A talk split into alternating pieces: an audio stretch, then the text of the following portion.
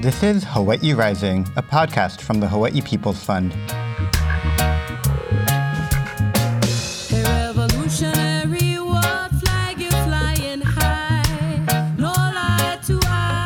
I'm Kenji Cataldo. I'm Suyuno Amos. Each week, we'll be talking story with grassroots community organizers at the forefront of progressive movements for change in Hawaii. Over this series, we're featuring the 30 grantees who received community raised funds through the Hawaii People's Fund this year. It's our biggest cohort to date, and we're so excited to share their stories with you. Today, we're continuing our conversations with Opio leaders with Kainoa Azama and Elia Akaka, two founders of the Hui Siwila Opiopio o Ko'olaupoko, or Ko'olaupoko Junior Civic Club. It was so inspiring to speak with these two young leaders who have such a strong connection to both Kuleana and Kupuna, and I hope our conversation gives you some hope as well. This was the first interview we were able to do in person. We met with Kainoa and Elia at their parent civic club's office in Kaneohe. Okay, so we're here today with Kainoa and Elia. Um, would you both just want to go ahead and introduce yourselves and the hui you're representing today? Sure. Well, yeah, I guess I'll start. Uh, my name is Elia Akaka. I'm from Kaneohe here um, in Ko'olaupoko in Oahu. Um, I'm currently a student at UH Manoa, um, but in terms of this uh, organization, I help to run the um, the interaction side somewhat of our organization, which is the Hui Siwila o Pio o Ko'olaupoko, the Junior Hawaiian Civic Club of Ko'olaupoko. Yeah. And then um, my name is Kainoa Azama. Um, I hail from the Ahupua'a of He'eia, just north of where Elia's is from, um, still in the district, the Kalana of Ko'olaupoko. Um, and I am currently the president for our organization for our junior Ko'olaupoko Hawaiian Civic Club. Yeah. Can you just tell us a little bit about who else is part of the organization? Yeah, so right now there's, I believe, 28 members total, um, still growing. Um, we have still yet to launch our website, and once we get to there, um, it'll totally lift off. Um, but we have 25 youth members, so those are individuals who are 25 and under, and then we have three Makua uh, members who are educators in our community working at um, different high schools. Wow, 25 28 total. Okay, awesome. Well, maybe I'd, I'd love to hear how um, the junior uh, Ko'olaupoko Civic Club came to be. Like, how what was that whole origin story for you folks?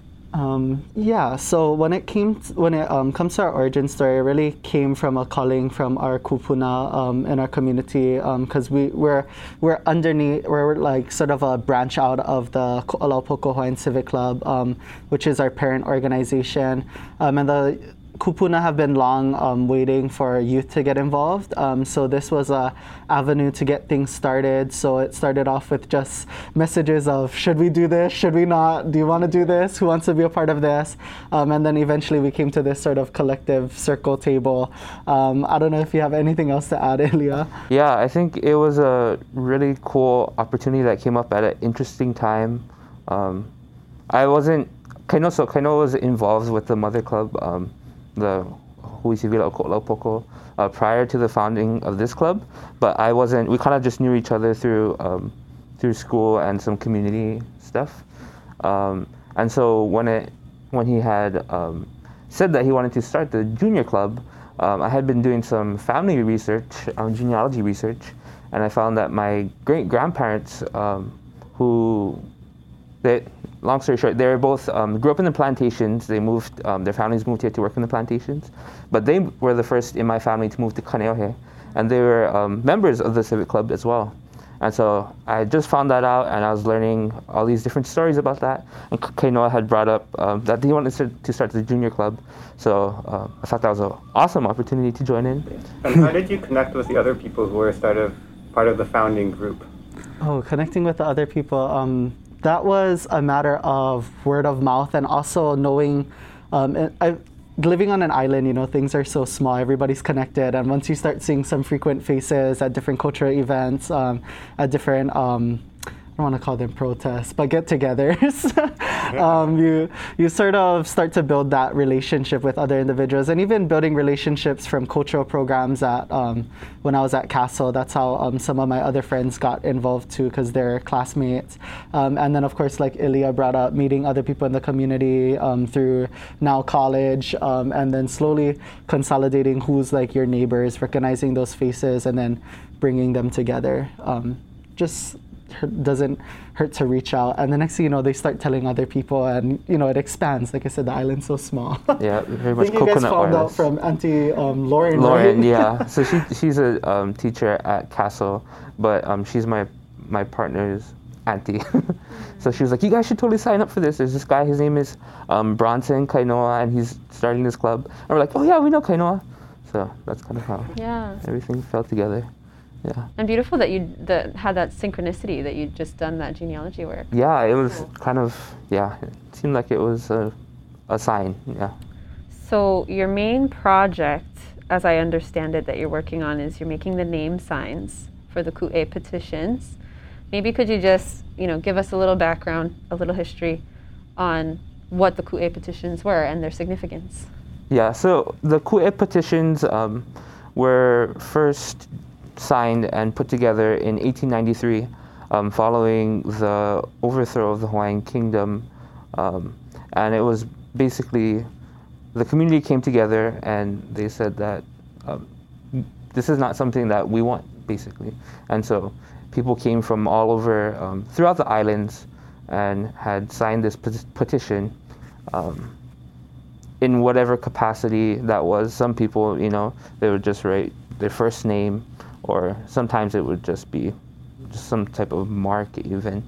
Um, but throughout the islands, from Hawaii Island all the way to Kauai, um, in each district, there's a there's a collection of these names, and these names were taken um, to Congress, I believe, to the U.S. Congress, to show that um, the Hawaiian people didn't um, approve of this or want the um, the overthrow. Yeah. Yeah. And um, it was a petition against, to like adding on to Elia's point. Um, the interesting thing about it is, like, of course, this is back then before cell phones. You know, they're operating on newspaper was the Twitter back then, um, but advertising a lot of meetings, and these meetings were happening across the Pae'aina, like he's saying, um, with I think it was two organizations, right? Hui Aloha Aina, and then um, was it Hui Kalai Aina? I can't remember the second yeah. round of the petition. Um, but in those um, organizations, they compiled a list of um, petitioners um, against annexation because this was the um, Ku'e petitions of 1898. And in that process, they acquired, was it 98% of the population of Hawaii at the time? I know it was in the 90s. Yeah, it was in the 90 percentile. Maybe you can look it up and fact check that. Um, but it's just um, phenomenal because how how many times do you hear that that many people agree on something from a given place? And on top of that like there's stories like even like in my family where like only the eldest signed the ku'e petitions on the understanding that this was also like a you know you're putting your life on the line in a sense because you didn't know how the other end was gonna is gonna react to seeing your name seeing your family. Um, so the oldest in our family signed at that time. Um, and the rest didn't so even with it being in the 90 percentile, there's also that other percent that people don't think about that um, wasn't that supported, but just were out of fear of putting on their name. How did you first learn about the Ku'e petition? Like, where did you hear about that? And also, what does it mean to know that, you know, an ancestor of yours signed it? Yeah, so um, my first um, encounter with the Ku'e petitions was um, in high school when we are learning about history. But we're fortunate because we had a teacher who was willing to teach actual history, not his story. Um, that's oftentimes, but we didn't do anything by the book.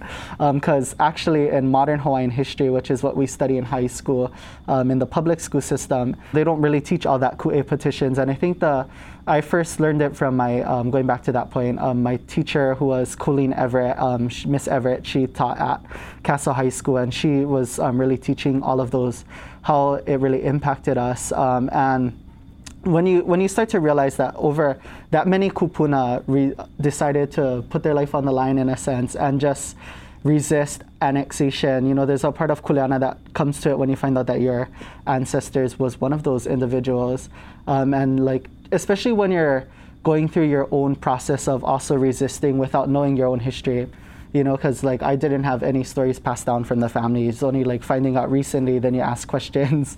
Um, but um, just it's really validating to to know that your act of resistance isn't new. It's something that's been around for a while. So why are we making it like such a weird thing or sometimes some people you know they react to things differently? Um, so it's when it's really something that's sort of engraved in us i feel like. Um, i don't know. Do you have anything to add to about how you learned? Um, yeah i think um, well, well, i kind of went to a not unusual but i would say atypical um, elementary experience. I went to a um, church school, and it's a Montessori modeled school. So um, the classes were really small. Um, grades one through five was combined in one class, and there was still only about maybe 15 of us. Um, but my teacher, he had studied Hawaiian studies um, in school, and he was really into that. So all of our projects, or whatever we learned, from like math to English, everything had to do with like Hawaiian history, and that's that was how he connected it um, uh, and how he taught and yeah. And so i kind of learned about it from a younger age um, but wasn't too familiar with it. Um, but i remember that they had at the bishop museum um, i was maybe around 10 10 years old they had done uh, an exhibit on the ku'e petitions. And um, i remember going with my grandma and my grandma she's part hawaiian. Um, her family comes from Hana, Maui, and we went and we were able to find the name of one of our family members um, in that petition. And at that time, I didn't fully understand what the petition was for, um, but I just felt super cool to, to, know that my family was like a part of this thing, and that I, even though I didn't fully understand what the movement was, um, I knew that it was a big movement. Um, and like uh, Kainoa was saying, um, realizing that it's this kuleana or what we do now is it's not necessarily a new thing. You know, it's something that we're continuing, especially knowing that our um, kupuna had done it before. So yeah, I think it's realizing something that's really cool, but also something that we're just continuing and adding on to, and lucky to be able to jump on the back of those who came before us to do this work. Yeah. I think that's the perfect moment. You know, you're talking about continuing something that has been already occurring um, to talk about your inspiration for this project, right? Came from similar projects um, by Auntie Lynette Cruz and Auntie Lena, Lena? Lena. Lena Spain, yeah. Suzuki, Kalamai. Um, did you want to just talk about like that inspiration and how you found out about those projects and what you found um, impactful about them? Yeah, Auntie Lynette and um, Auntie Lena's projects. Um, first, I found out about Auntie Lynette's because that was um, prior to Auntie Lena taking on the um, name signs for um, Waianae Moku. Um, and Auntie Lynette's project um, really drew me to because when I think it was on the palace on like, I think it was like uh, July 4th because we always do our thing at the palace. and um, in resistance to Independence Day, you know, the ku'e continues. Mm-hmm. Um, but she had all, all, the name signs, and I, I've heard about it from um, my auntie Carl was involved with the Hui Aloha Aina prior um, but I never really saw it until that time. And then as and they just needed help with putting it away, so then I helped put it away, and it actually ended on my kupuna um, from my Hanai side, which was um, the Makekau side, because um, uh, my stepfather is a Makekau, and he's sort of who raised me. Um, and on the Makekau side, um, it was Abel Makekau, who was his like six, seven generational grandfather. And then on top of that, the second time I helped her clean up at another event, I ended on my, my mother's side, which is the Nu'uhiva side, Georgianne Winfred um, Napaipai, I believe. It wasn't Nu'uhiva at the time. Um, but it was just a, it's like this calling, you know, that sort of it's an interactive form of learning too, and it's something that I feel like when you see their names, you connect to it because now you don't look at it like it's just like a piece of paper. It's like there in front of you, um, and it's constantly calling you. And then when Auntie Lena took the project and she added her twist of just doing Waianae Moku, the question began of like, okay, they're doing it there, so why aren't we doing it here in our district, in our Moku, in our, our Kalana? Um, and then, do you have anything to add to? Yeah, I think um, for me personally, I know I'm a visual learner, and I feel like a lot of people in our generation are visual learners, and to see um, like Kaino was saying, it's one thing to see a bunch of names on a paper, but to see a plaque for each person and seeing rows and rows and rows of people, you can just imagine, um, sorry, rows and rows and rows of names. You can imagine how many people you can like physically see those people. And then understanding that from those people, their, their descendants are still here today, right? So for each plaque, there may be 10, 20, 30, who knows how many descendants from there. Um, and in a way, it, it's for me, it's a reminder that we all came from, or a lot of us have these connections to these people who felt this way, um, and we're really driven by Aloha Aina. And um, so I think for for us for this project, or maybe even just for me personally, I don't mean to, you know, whatever, be braggy or anything, but just how I view the project. Um, I I think it's a way for us to like connect to our aina, even if maybe the people, the, the members of the club aren't um, from this place. Understanding that, um, talking about Ko'olaupoko, um, the fact that we're honoring those who were in this um, area, um, who, who lived here, and their connection that they had to the aina. I think that that's a way for us to rekindle our connection to and show aloha aina in one of many different ways. Yeah, how many kupuna from Ko'olaupoko will you be making uh, signs for? Yeah, so for the um, Hui Aloha Aina petitions, which I believe is the only petitions that have been found so far, um, I think they're all still looking for the Kalai Aina. But on the Hui Aloha Aina side, there have been 148 um, signatures um, from our moku alone. Um, and that's inclusive of the men and the women. I, I, don't, I can't remember off the top of my head the, um, how many men signed and how many women, but 148 kupuna a lot of signs to make. yeah. yeah. Well, we're grateful for the Hawaii People's Fund to make them. So. Where are the signs going to be displayed?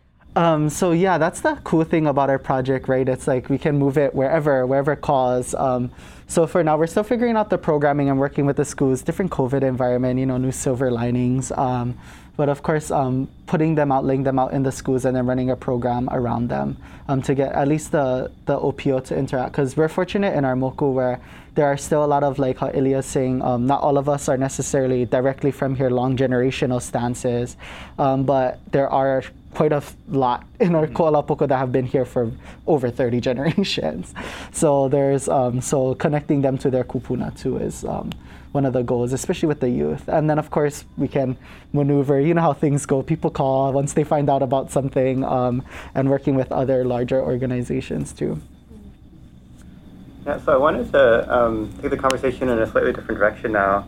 Just thinking about the present moment in the world where we're seeing uh, young people mobilizing on such a massive scale, especially around issues like climate change, but also others, and I know that's something you've been involved in. Um, I wonder if you could both talk about sort of the current political moment in Hawaii and the opportunities you see as Opio here doing this work now, as well as some of the challenges you're facing. I think one of the greatest challenges, of course, is that I think a lot of people forget too, especially when you're running like an indigenous movement. We have all of these other um, factors going on, all of these other responsibilities. Um, one, to revitalizing something that's nearly lost, and then two, also once you start recognizing it, you have this larger kuleana to spiritual aspects as well. Um, but given that we have we one of the things we share with the world is we have the same issues as the world but on top of that we have all this extra. And i feel like that's the struggle too because on top of just um, dealing with issues like climate change mass immigrations as a result of climate change wars etc and then on top of that the military utilizing this place to extend its branch of expanding the vast frontier that continues to grow for some reason. Their frontier never ends. Um, sorry little tangent there. But on top of dealing with all of that and all of these issues that stem from the world that affect Hawaii, we, we're in the process of developing our own sort of redefine, like, sort. What do you say? It's like revitalizing a nation in a way. I don't know if I said that, but that sounds really good. yeah. We're in that process of revitalizing a nation, and on top of building a new nation, you have to think about how you're going to address all those issues because mm-hmm. we're trying to develop a system that's not the same system because it's the same system that runs off of exploitation of individuals and land, but we're trying to return to being, being pili with land because in our perspectives, right, the land was created by the Akua and we're an extension of the Aina too, in a sense. So hence we're also connected to Akua in this um, sort of triangular model of connection. So it's like revitalizing spiritual on top of dealing with all these individuals who write policy and don't take into account the spiritual. But if we don't deal with the spiritual aspects too, we face all these consequences that we know happens because we have so many stories about it happening. You don't have to believe in something for it to not be real, you know? Just because you don't believe in something doesn't not make it real. Um, so we have all these layers that I think a lot of indigenous groups share too. But um, I feel like that's one of the struggle, addressing the issues that are happening now across the world while at the same time addressing your own geographical issue and your own people's history, um, historical issues and historical traumas. Yeah, so I think for me, thinking about the idea of politics, um, I, I've recently learned within the past few years, or it's been brought to my attention by one of my professors at UH, um, Kumu Lilikala Kame'eleihiwa. She, she always says, you know, everything in Hawaii is political, no matter, you know, whether it be where, where you're going to eat or who you're going to marry or whatever it is, everything is political. Um, and that's because from that perspective, the Hawaiian perspective, everything is related and interconnected. Like Kainoa was saying, um, the Aina, a lot of times Aina is um, defined as the land, right? Aloha Aina is love for the land, but Aina really is the, our ancestors.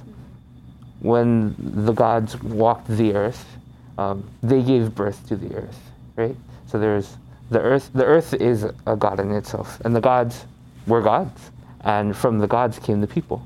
So for Hawaiians, the Aina is not just land, something that we care for, but it's like our ancestor. It's like our grandma, our grandpa, and so I think thinking in terms of youth today, um, just reconnecting them to Aina and helping to create this um, realization of kuleana, of responsibility, um, not just because it's someplace that they live, um, but it's what they come from, you know, where they come from, um, and kind of taking initiative to realize that um, we come from this place and we're privileged to, to be here.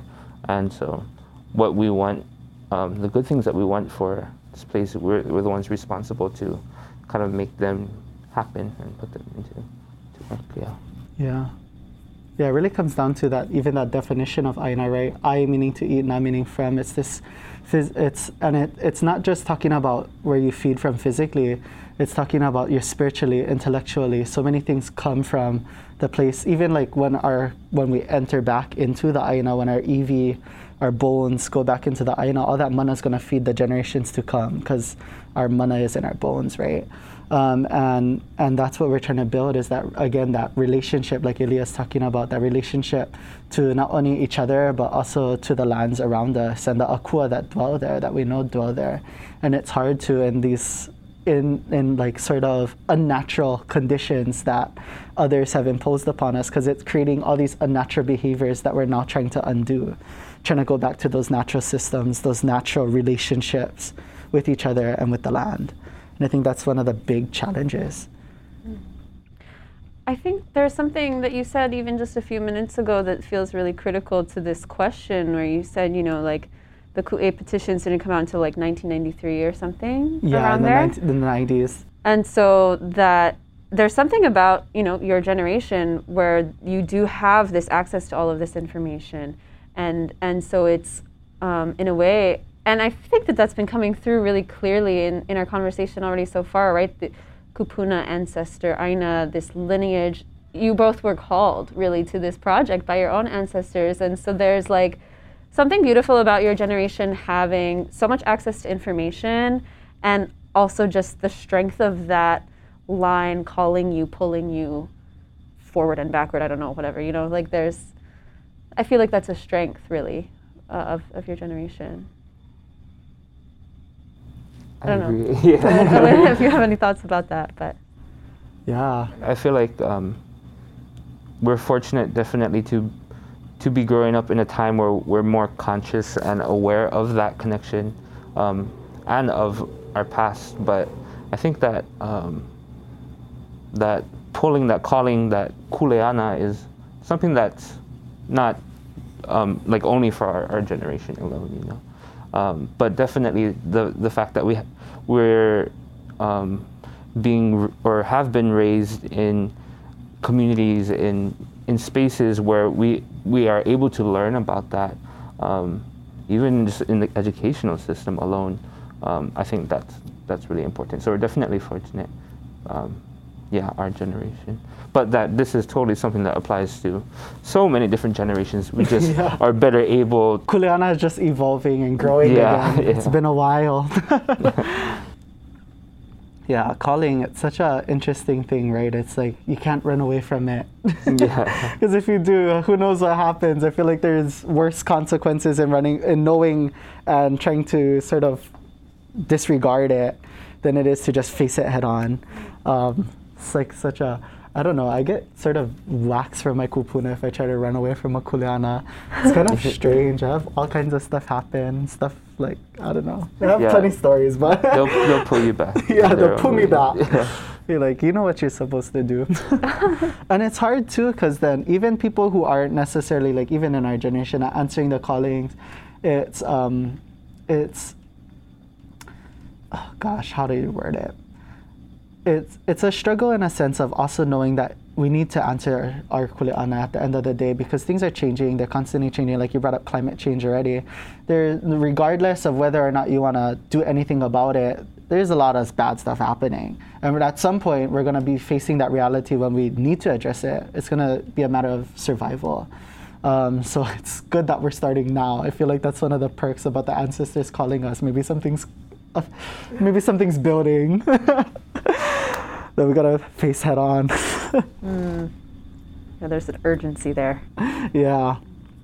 Um, Elia, you mentioned um, wanting to reconnect uh, young people to, to, to Aina and everything again. And I just wanted to sort of generalize, uh, in a more general question, ask what your vision is for the future, both of you.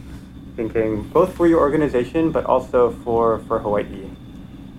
For me, it's it's not necessarily like changing or like introducing a new concept um, and a new like whole ideology of way of life, but it's just re- it's returning to that that type of view, um, returning to for for me it's centered around Aina and Aloha Aina, um, and like Kainoa was like, um, talking about not only our connection with the land, but Aina as the connection that we have with people, all of those things that give us life.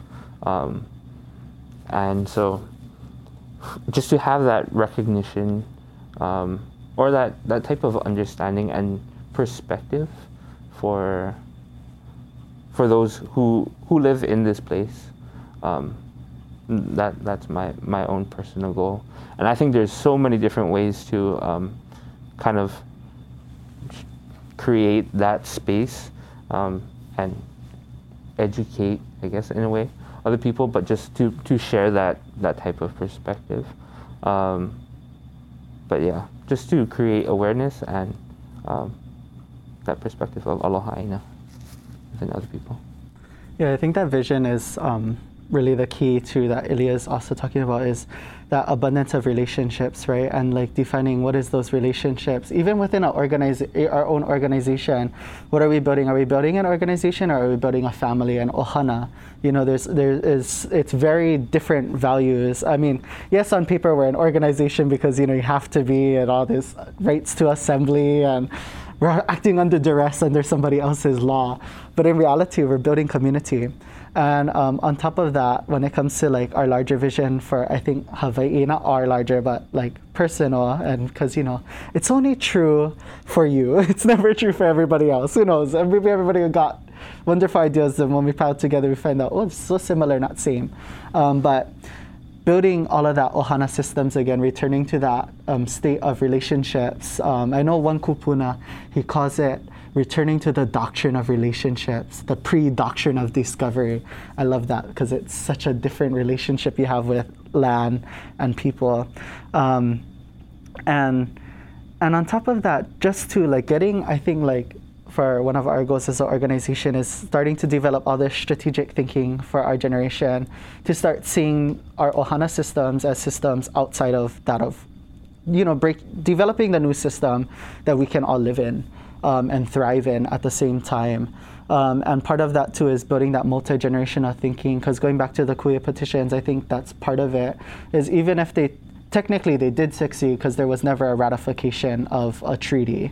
Um, they never got the, the two thirds vote. They had to do a joint resolution. But on top of that, their names are now pillars for our continued resistance. So thinking ahead, now we're continuing their legacy. So we are somebody's vision at the end of the day. And on top of that, we need to make sure that our vision, is, uh, or what we're doing now, is going to produce something that's going to be, you know, somebody else's life in a sense. Um, thinking of as like a lot of indigenous groups and even Hawaii, we always say think about the seven generations, you know, the next seven generations and the seven do something that benefits the seven generations ahead while also honoring the seven generations before. Um, and you know, it's more. Everybody has all these different philosophies. It's what's the decision if not affecting all of time, right? And what happens when we implement those types of philosophies into our everyday life, and on top of that, into how our relationships are with each other and oh god forbid that word of governance but you know all of those things what what is that that we're developing and how do we do it small scale in our own silos to eventually build and branch out? Are there any kupuna any mentors that you want to acknowledge uh, in this space or the, whose names you want to mention? Oh gosh. Prepare for the kumulipo now there's a lot of mentors. You have any you want to start off with? Um, well, I would just like to um, bring forward the names of my great grandparents, um, Charles Ahue and Jenny Sosa. They're the ones who, who originally joined the um, the Mother Civic Club, and so if it wasn't for that little hint that they dropped um, in doing my family research about joining the club, um, I probably would be here today. I'm still a member of the junior club, but uh, maybe not as realizing of my kuleana in this space. So I would just like to leave their names. Yeah. Mm-hmm. Yeah, um, I've had quite a few mentors. I'll just name them really quickly. Auntie Mahelani Seifer, um, Auntie Raki Kaluhiva, um, gosh, Ramsey Tom, Auntie Lynette Cruz, um, and um, recently um, Kahu Kalani. And Kahu Kalani and Ramsey, they're fairly new, um, sort of I view as mentors of mine. but the most important one is also my auntie Noi. She lived on she lives on Hawaii Island, and if it wasn't for her, she she I actually would go there frequently with her, and she'd take me around to all the different places on the island and tell me all the stories. And you watch the stories come alive as she tells them is the most amazing thing for me. And uh, that was only like that was like four five years ago. So that's how recent I've been like getting involved. And after that, you can't. It's like how we were talking about earlier callings, right? You can't turn them away because now they're present. I saw that aina as something that's living, something that's breathing. Why can't I go home and see it the same way? Um, and that's and if it wasn't for her, I wouldn't have even met all those other people that are listed. So another key thing with that ohana relationship is so key into going back into where we want to be and at the same time who we were. Beautiful. Um, I wonder if there's anything else you would like to share, or maybe if you want to talk about how our listeners could get involved with your work or support your work if they're interested in learning more or supporting. Yeah, so we're currently working on our website. Um, it's actually a branch off of the um, Ko'olau Hawaiian Civic Club um, website. And so if you just Google Ko'olau Hawaiian Civic Club, um, their website will definitely pop up. And um, soon we will have a tab there where you can learn about more information about what we are, who we are, and even um, upcoming events that we might um, be having and how to how to join. You know, mm-hmm. if if that's something that you're interested in. Yeah. Yeah, and I think a challenge is not only for the youth in our community, but across the world, you know, um, and not just youth, everybody, um, to find those organizations that are in your community to do what you need to do to help your community to address the needs because we all have different needs based on where we're from. All of it is unique to our um, our setting um, and to get involved and to do whatever it takes to better that community. Because you know one person alone you know you can try change the world. It's freaking hard. And not saying that people can't but it's a lot easier when you have multiple people doing what needs to be done everywhere that creates larger change um, and yeah that's what i'll leave it at Beautiful call to action there. yeah. I guess just one other question that occurred to me. So, what would you say in terms of who should join a civic club, whether if it's here, if they're around here, like uh, this club, or a civic club that's in their uh, own community? Oh, what would we say what would i say oh my gosh Yeah, I was my, the first thing that came to mind is who shouldn't join a civic club. Yeah. Right? you know, um, it's exactly that. It's a club of civically minded people who are just doing what they feel is best for their community and those, um, yeah, for their community. And I think goes back to like the Queen's motto, right? Oni pa'a, oni meaning things are constantly in motion, and pa'a meaning firm, because we're in these changing times where there's so much information flooded on us and all kinds of pilikia, know, all kinds of, oh God, roll your eyes sometimes. But there's also the goodness um, of things. Um, but just being firm and steadfast, um, regardless of the situation, you know, it, and no, don't be afraid to make mistakes because I think I made like choke mistakes. Oh my God, still make mistakes. We all make mistakes, but at least we're making it early now. And even if it's not early in your life, like it's better to make it, learn from it, and progress than it is to never start, right? Because it's never too late to start. It's another thing. Never too late to start, and never be afraid to make mistakes, because it only just helps us become a better person. Right. And to learn from other people and to be open to other mm-hmm. people's perspectives.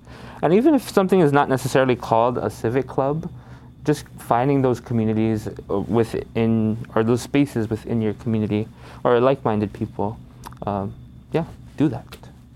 Learn to do that. Yeah. Like how you brought up learn from others' mistakes too. That's one of the best things about the Hawaiian Civic Clubs. You got all these other kupuna. Okay, what did you do that works? What didn't work? Okay, let's not do that again. you know, so much colorful discussion sometimes. Well, I think those are some beautiful messages to end on. Thank you both so much for taking the time to talk with us. Uh, thank, Thank you, you, yeah. for being here.